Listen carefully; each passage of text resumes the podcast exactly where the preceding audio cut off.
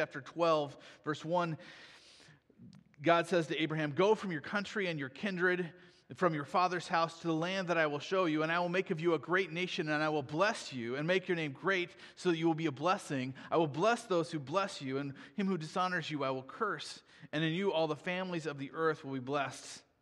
So Abraham went as the Lord told him. And so Abraham's gone from his hometown. He's now living in Canaan, but he's he's got this tension. This tension is all, almost all the way through all of Abraham's story of, okay, I'm supposed to, you're going to make me a nation. You're going to make my name great. I'm going to be a blessing to all the families of the earth. But my family won't last beyond me because I have no heir, I have no son. And so in Genesis chapter 15, God calls Abraham out and, and, asks him to believe in what God had, had told him, the promises God had made. Notice, if you will, follow along Genesis chapter 15 and verse 1. It says, After these things, the word of the Lord came to Abram in a vision Fear not, Abram, I am your shield. Your reward shall be very great. But Abram said, O Lord, what will you. What will you give me? For I continue childless, and the heir of my house is Eliezer of Damascus. And Abram said, Behold, you have given me no offspring, and a member of my household will be my heir. So he's just, by repeating it twice, he's emphasizing, right? Just the fact that, hey, you've promised these things to me, but I don't see how this is going to work. Verse 4 And behold, the word of the Lord came to him This man shall not be your heir, your very own son shall be your heir. And he brought him outside and said, Look toward heaven and number the stars, if you are able to number them. Then he said to him, So shall your offspring be. And he believed the Lord, and he counted to him as righteousness. And he said to him, I am the Lord who brought you out from Ur of the Chaldeans to, to give you this land to possess. But he said, O Lord, how am I to know that I shall possess it? He said to him, Bring me a heifer, three years old, a female goat, three years old, a ram, three years old, and a turtle dove, and a young pigeon. He brought all these, cut them in half, and laid each half over against the other but he did not cut the birds in half. And when the birds of prey came down on the carcasses, Abraham drove them away. And as the sun was going down, a deep sleep fell on Abram, and he behold, a dreadful and great darkness fell upon him. Then the Lord said to Abram, Know for certain that your offspring will be sojourners in a land that is not theirs, and will be servants there and they will be afflicted for 400 years. But I will bring judgment on the nation that they serve, and afterward they shall come out with great possessions. As for you, you shall go to your fathers in peace. You shall be buried in a good, in a good old age, and they shall come back here in the fourth generation, for the iniquity of the Amorites is not yet complete. When the sun had gone down and it was dark, behold, a smoking firepot and a flaming torch passed between these pieces. On that day, the Lord made a covenant with Abram, saying, To your offspring I give this land, from the river of Egypt to the great river, the river Euphrates, the land of the Kenites, the Kenizzites, the Cadmonites, the Hittites, the Perizzites, the Rephaim, the Amorites, the Canaanites, the Girgashites, and the Jebusites. So here we have God making promises to Abraham but I'd like to notice, first of all, that I'm going to skip that again, just Genesis 12, that hope is created by God's name. Hope is created by God's name. Notice again what he says Abram, I am your shield, or uh, literally, I your shield. Uh, this, is, this is who I am, this is my name. Now, when we think about names, we, we think about what they mean to the person, but often what they mean socially, or that is to everyone else as well. Evidently, um, uh, in Pennsylvania, a 44 year old man named Gary Matthews petitioned the court to have his name legally changed to Boomer the dog. In his petition, Mr. Matthews stated, I've been known as Boomer the dog by friends in the community for more than 20 years. I want to bring my legal name in line with that. All right, so he's saying, everybody knows me as Boomer the dog. Um, I should be known as Boomer the dog. The judge, whose name was Ronald Folino, I can't say that, Folino, denied Mr. Matthews' name change request, arguing that it would cause too much confusion. Judge Folino's decision used this example. The petitioner witnesses a serious automobile accident and calls 911. The dispatcher queries as to the caller's identity, and the caller responds, This is Boomer the dog. It is not a stretch to imagine the telephone dispatcher concluding that the call is a prank and refusing, therefore, to send an emergency medical response. I am denying the petitioner's request. The, the, judge concluded his memorandum by observing although the petitioner apparently wishes it were otherwise, the simple fact remains that he is not a dog. So here's this idea. He wants to be, a, he wants to be known as Boomer the dog. This is going to be his name, but, but it doesn't fit with, within the function of society, doesn't fit with who he is. But God's names fit who he is, they reveal who he is. And they are something that we can count on in society, in, in the way we live, in the way we operate. Think of the, the name Elohim, God, right? That they, that they have creator, that He has created us. Jehovah, or Yahweh, that he is, he is the Lord is our salvation. He is the one who provides El Shaddai, Jehovah Jireh, Adonai, right? He is the Lord. Jehovah Rapha, he's our healer. These are names that, that, represent who God is. And here, God is revealing himself to Abraham as his shield. He's like, he's like you've, you've been, you've moved into this new land. You're in, you're in a strange place, but you are, I am, I'm still your shield. I'm the one who protects you. I'm the one who provides for you. I'm the one who's guiding and directing you.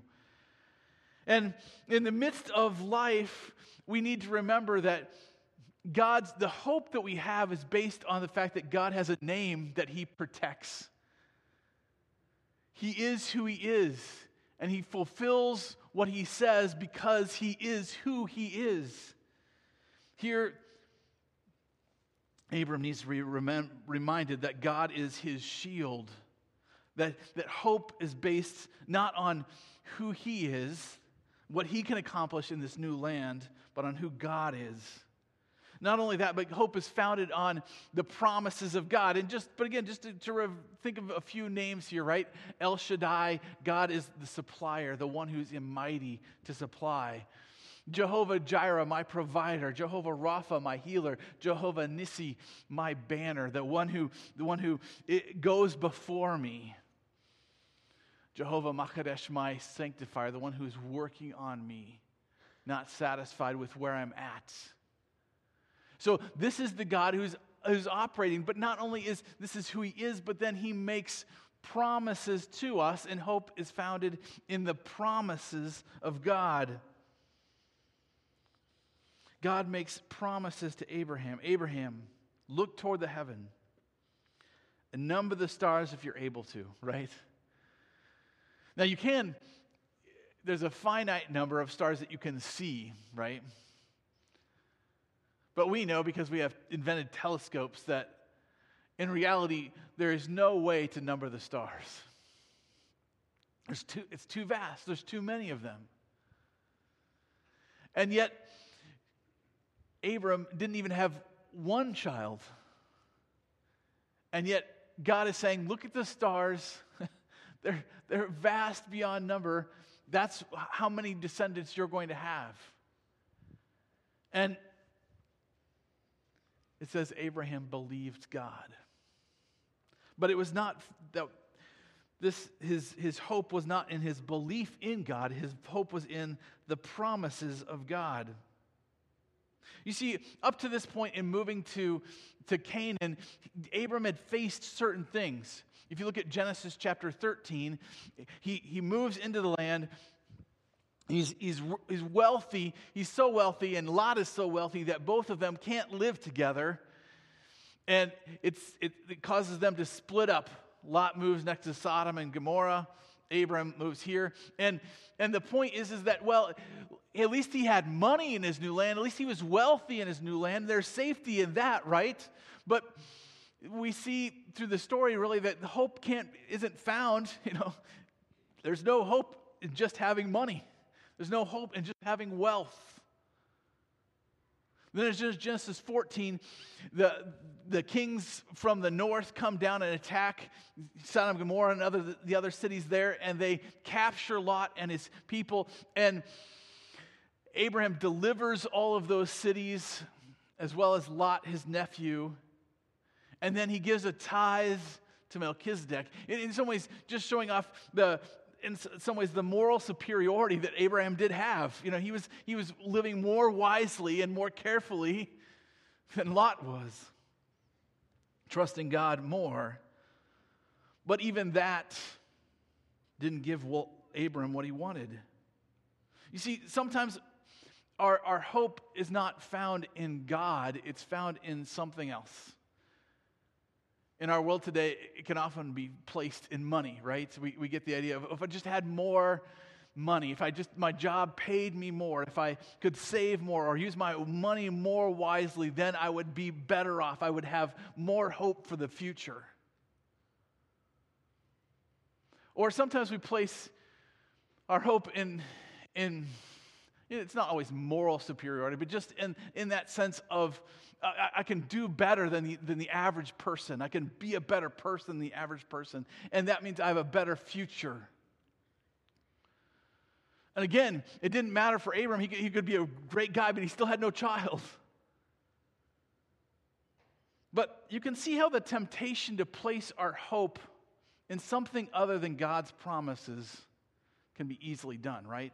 Because this is the way we live our lives. Like you go to school, right?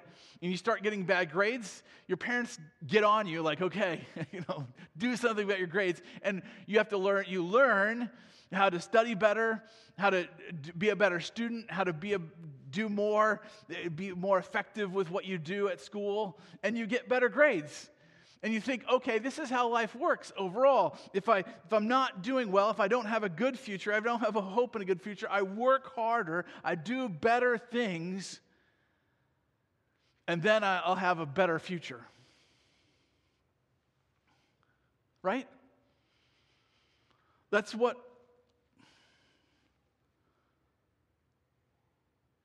you take that into a religious realm and you think, if I know what God wants me to do, if I just obey God, then I'll, I'll, I'll have this kind of future. But here, Abram's done all of those things, and it hasn't won him that future. It hasn't given him that future. Because moral superiority doesn't get you God. Your performance in life doesn't get you God's promises. They don't come to you based on those things. But again, we live in a world that wants to hope in moral superiority. We, we look around us and we say, Well, I'm doing, I know better than this person how life should go. I, I, I'm, I'm living my life better than that person, and so I can hope. And we, we place a lot of hope in our performance a lot of hope in, in figuring out how we can make we can do life better than the next guy.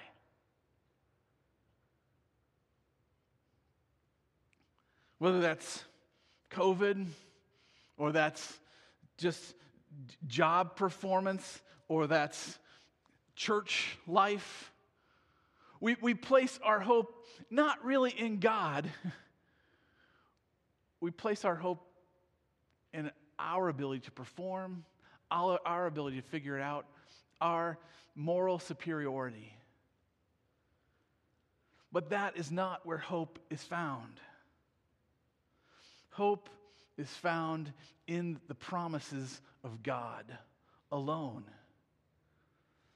And that's what we see here because Abraham, he, he's, he's wealthy and he has no son. He's, he's done all the right things, and he still has no son. And yet God comes to him and says, Look toward the heavens, number the stars if you're able to, so shall your offspring be. How is that possible? Only with God, only because of God, only by God's acting in history on Abraham's behalf. And so, we need to remember that our hope is placed not in our performance, not in, not in how we can figure things out, not in turning over a new leaf this next year. Our hope is found in God's promises to us. Because there's always a challenge to hope. There's, have you ever noticed that? There's always a challenge to hope. If, if hope was easy, if hope was like, okay, yeah, I'm just gonna, yeah, of course, we, we've got plenty of things to hope in, right? But I don't think that's the way life's worked out, at least definitely not the past couple of years, right? You know, they're talking about another variant. They're talking about these issues in the, the economy. This is issue of the supply chain. There's all these challenges to hope.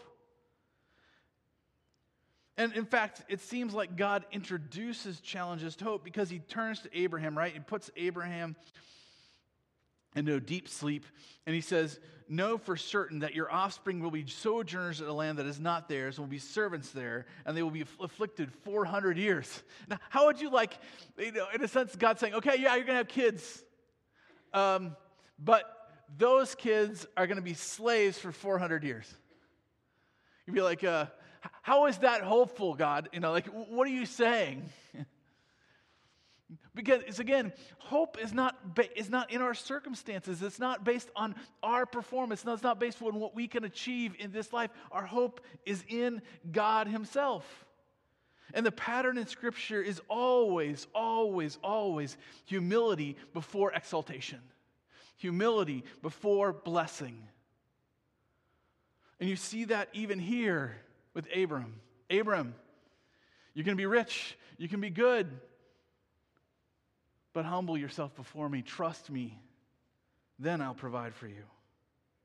We see it even in, in Jesus, right? Philippians chapter 2, where he says, He humbled himself, taking up his cross, right? And then God highly exalted him. And so for us as well, we are, 1 Peter chapter 2 says, But you are a chosen race, a royal priesthood, a holy nation, a people for his own possession, that you might proclaim the excellencies of him who called you out of darkness into his marvelous light. Once you were not a people, but now you are God's people. Once you had not received mercy, but now you have received mercy. Here's the promise of God to us that we receive the mercy of God not based on our performance, not based on our, uh, our wealth, not based on our moral superiority, but based on God's mercy to us. He showers His mercy to us, He gives it to us as a free gift.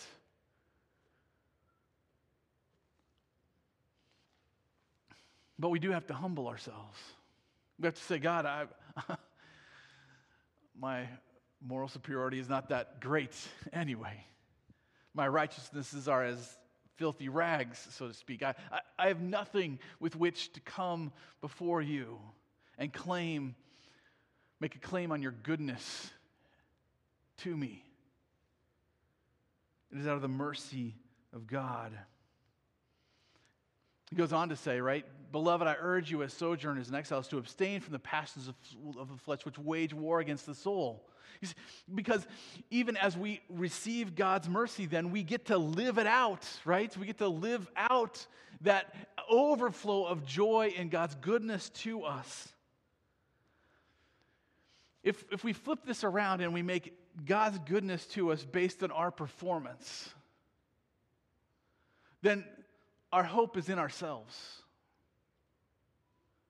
But if we based our performance on God's mercy and grace to us. If we can say, God, you give me wisdom to make a good financial decision. If you say, God, you helped me to avoid that sin and you, helped me to live in joy before you, we're, we're, we're basing it off of God and who He is and the hope we have there. I've lived long enough to know that when I base my hope on myself and my performance, I have of all men most miserable, right? Because I mess up. I have great intentions. I start things well, and I stumble and fall.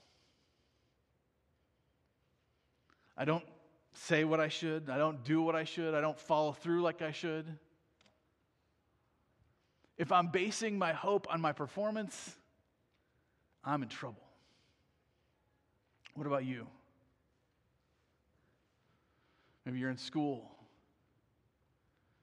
Is your hope getting a good job, having a good life? Is that based on your performance in school? Is your hope in your job, if you have a job, is, is you hoping for a good life? Is it is it hope in that performance and a good job? I'm not saying you shouldn't do a good job. I'm just saying, where's your hope at? What, we're, what, what God is showing us and Abraham is demonstrating to us is that we have a God we can hope in. He is our shield. He is, he is the one who provides for us, He's the one who protects us. And He's the one who, therefore, makes promises to us as our shield. As the one who's saying, you know what, Abraham, you're, you're, you're trusting in me, and I'm going to I'm going to make your descendants like the stars of the heavens. Because I'm your shield, and you can trust me and not yourself. I don't know about you, but that gives me tremendous hope, tremendous freedom, tremendous way of looking at the world because my world is not based on the past and what I can predict will happen in the future because of what's happened in the past. My, my, my hope isn't based on what I can drum up in myself, the, the, my self will, my, my, okay, I'm going to make this happen in my life. That's not where my hope is found. My hope is found in nothing less, right, than God. And the promises He makes to me that I can live as His people, right? who have received his mercy. This is who I am. Not based on my performance because of the, because of the promises of God. I ran across this story by Palmer. Chinchen is his name. He, he, he went to Zimbabwe, to the Zambezi River, and they were going to raft from the base of the Victoria Falls. So think Grand Canyon, okay? And and rafting the Grand Canyon, except that there's crocodiles, okay? So the roar is deafening, he says. The falls are the largest in the world, more than a mile wide and 300 feet high. Mist from the air, from the spray, fills the air like fog, can be seen for 50 miles. The local the locals call it smoke that thunders. It creates the world's largest rapids, and he, I guess with his brothers, is going to raft down it. I don't know why, but they decided to do that. In the United States, evidently, the highest class rapid you're allowed to, to raft is a class five. But in Africa, they have looser rules, evidently, and you can do a seven or eight, which is what the Zambezi River below Victoria Falls is. So he sits on the edge of an eight person raft, all suited up, and he felt like an overcautious tourist about to uh, mount an o- overpowered moped in Honolulu, right? The Zambezi can't be that dangerous, can it? But then his guide said, when the raft flips, and not, not know if the raft flips or on the off chance we flip, but when the raft flips. He says, went on to say, stay in the rough water. You will be tempted to swim toward the calm water on the edge of the banks, but don't do it because in the stagnant water, that's where the crocs are. They are large and hungry. And so, even when the raft flips, stay in the rough water. He's like, he said, the lesson to him was isn't that true in life as well, right? Sometimes we're tempted to go for the calm, to go for the, the things that we think are safe, the things that we can control, the things that, that we know we can handle. But God is calling us to follow Him, to live with Him, to live by faith because of the promises He has made to us. And therefore, in a sense, we live in the white water. We live in the turbulent times, not because we have to, but because we want to see God at work in our lives and we don't want to get trapped by things that can kill us. And so Abraham here, he trusted in the promises of God, and it says, and Abraham believed God, and he counted to him as righteousness. Now, these promises that God made, so in those days, what they would do to make a, a, covenant together would, would be they would cut animals, like it's described here, and they would line them up, and then they would walk between them. It, it sounds grotesque, and it kind of was. Because what they would say is, when they're walking between them, is basically if I break the covenant, then my, my body, my, my person, in a sense, should be split open, split apart like these animals are split apart. That's the symbolism that's, that's being made. And so both parties would, would walk between the animals, c- taking this, this promise that they're making seriously. But what you see in Genesis 15 is Abraham does this. He splits the animals, he lays them out, but then it says God puts him in a deep sleep and he sees a vision not of himself walking through and God walking through next, but God only walking between the, the broken animals and back and forth, making this promise. Why? Because God is saying, I'm making this promise regardless of your performance, regardless of what you do. I'm making this based on who I am and what I want to accomplish in the world. And I want to bless the world. I'm going to do that through you, not based on who you are, but based on who I am. It's an unconditional, unbreakable promise. And that's the symbolism behind the detail to this story. So, again, our hope is based on God's promises. That, that if He would break, it would mean that He would have to break Himself, He would have to destroy Himself. And as it says other places in Scripture, God cannot lie. He's giving us this promise that He wants to bless the world through Abraham. And that's why Abraham has hope and why we should have hope as well. And therefore, it should be a hope that lives by faith. It's hope that lives by faith, right? It says, Abraham believed the Lord and he counted it to him as righteousness. Now, Paul in Romans uh, goes and argues through that and helps you understand that what he's saying is, is that, that, that righteousness is not counted onto him on the basis of what Abraham did or on how he kept the, the covenant with God, but simply on God trusting in, or Abraham trusting in God's covenant to him, the promises that God had made to him. And so, Romans chapter 1, verses 16 and 17 say, For I am not ashamed of the gospel of Christ, for it is the power of God for salvation to everyone who believes, to the Jew first and also to the Greek. For in it the righteousness of God is revealed from faith for faith, as is written, the righteous shall live by faith. We live by faith. Hope lives by faith. We have hope in God and in His promises, but the way that we experience that, the way that we live in it, so to speak, is simply believing in God. The classic example, right, is I'll use Daniel's bench here. You can say, okay, we have this bench here, and I've seen Daniel sit on it. Do you have faith that it will hold me up? Right? We can walk around and we can examine it and say, well, it seems like it's it's designed well enough to hold someone up. I've seen, I've seen it hold Daniel up.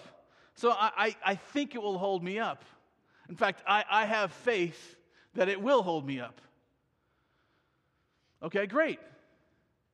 So, do you have faith that it will hold you? Yes, I do. I have faith. Uh, how do you? How do? But I don't. I don't. I don't see you sitting. Well, uh, you know, I believe that it will. No, when you have faith that it will hold you up, you actually sit in it, right? And that's the point, really, is that when Abraham believed God, he's saying, I, I believe, I'm, I'm sitting in the fact that God is going to give me children that God's going to keep his promises. And that's ultimately what we do with God as well. It's not that we just examine God and intellectually say, well, I believe God could keep his promises. I could believe what he said had ha- happened in the Bible happened. No, for you personally, for, for, for your life, are you, are you seated in the promises of God? Is it really your promises? You say, well, those promises were made to Abraham in Genesis 15. Yes, but they affect you because it says, through Abraham, all the families of the earth will be blessed. And we find that as it, God reveals through Scripture that Jesus ultimately is the seed of Abraham, the one through whom all the families of the earth will be blessed. Where are you placing your hope? Because you can examine the Bible and you can intellectualize the Bible and you can say, oh, I, I know it exists. I know I believe that that stuff happened. But until you say, no, for me, Christ died for me. The promises of God are for me. I'm going to rest in the promises of God. I'm going to place my hope here. Have you done that?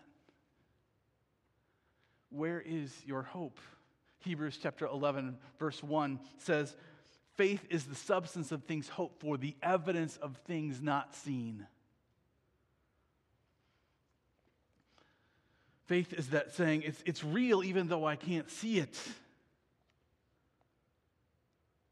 Pride, on the other hand, is that Hebrew, Habakkuk is where the quote from the righteous shall live by faith comes from. And the contrast there is, behold, his soul is puffed up. It is not right, upright within him. The proud say, I can handle it on my own. I can handle it based on my performance. I can do what I think is best for me.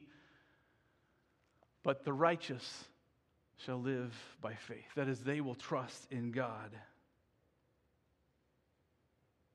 The seed of Abraham, through whom Abraham would be a blessing to the world, is Jesus Christ. Who are you trusting in?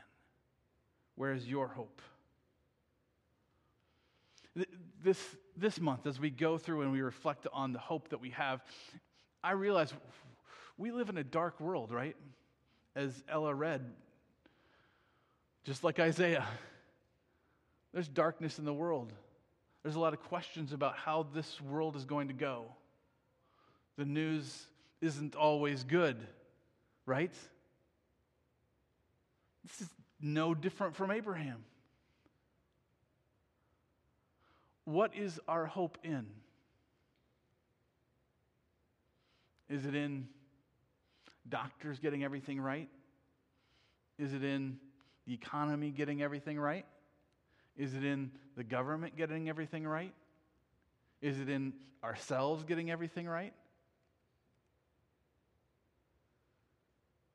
Or is it in the promises of God. That God is who he says he is, and he does what he says he will do.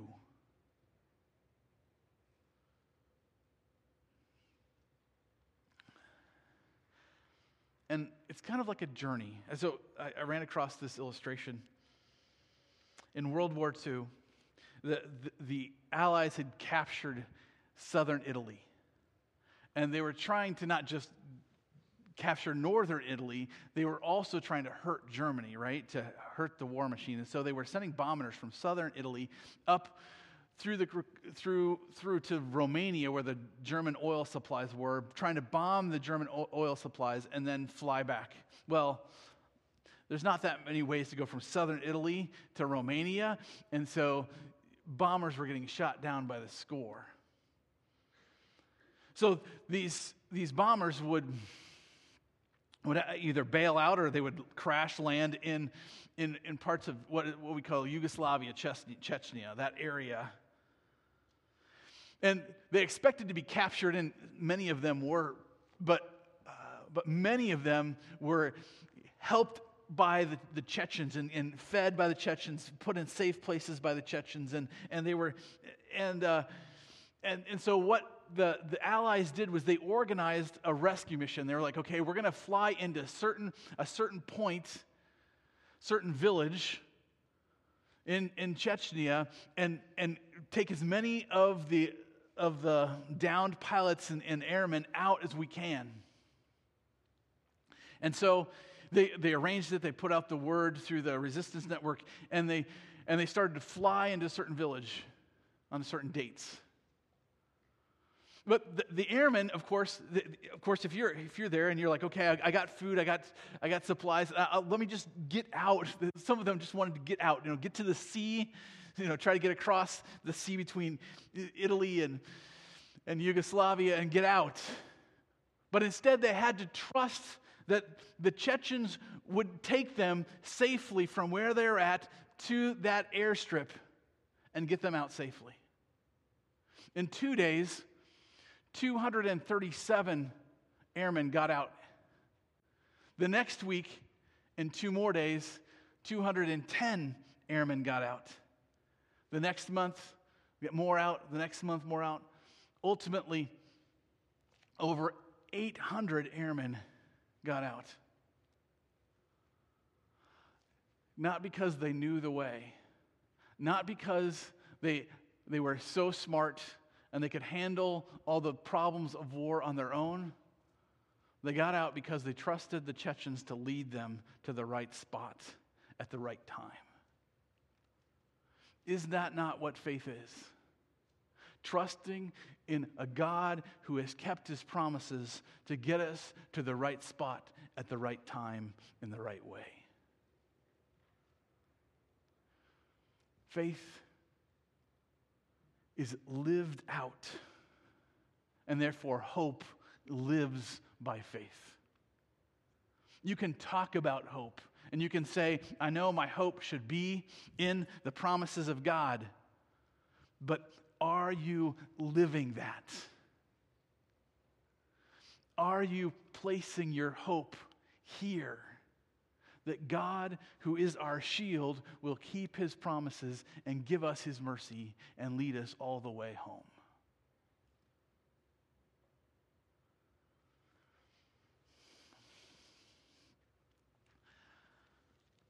We have an awesome, awesome God, do we not? He keeps his promises. And I know it's tempting. We watch the news we see the problems of this world. We look at our families, our lives, and we think, what's going on? Where is all of this headed? How is this all going to work out? Our hope is not in our ability to figure it out. Our hope is based on the promises of God. Will you trust that? Will you place your hope there? Heavenly Father, you are a great and awesome God. You provided a son to Abraham when he could have no son. You rescued his sons and daughters from Egypt and made known to them who you are as Jehovah or Yahweh the God who saves, the self existent one who needs nothing else but keeps his promises. And the same God who was the God of Abraham and Moses is our God today. You are our shield. You're our provider. You are our Savior. Help us to hope in you and in you alone. And not in our performance, not in what we can figure out, not in our wealth, but in you and the promises you make to us. In your son's name, amen. Let's stand.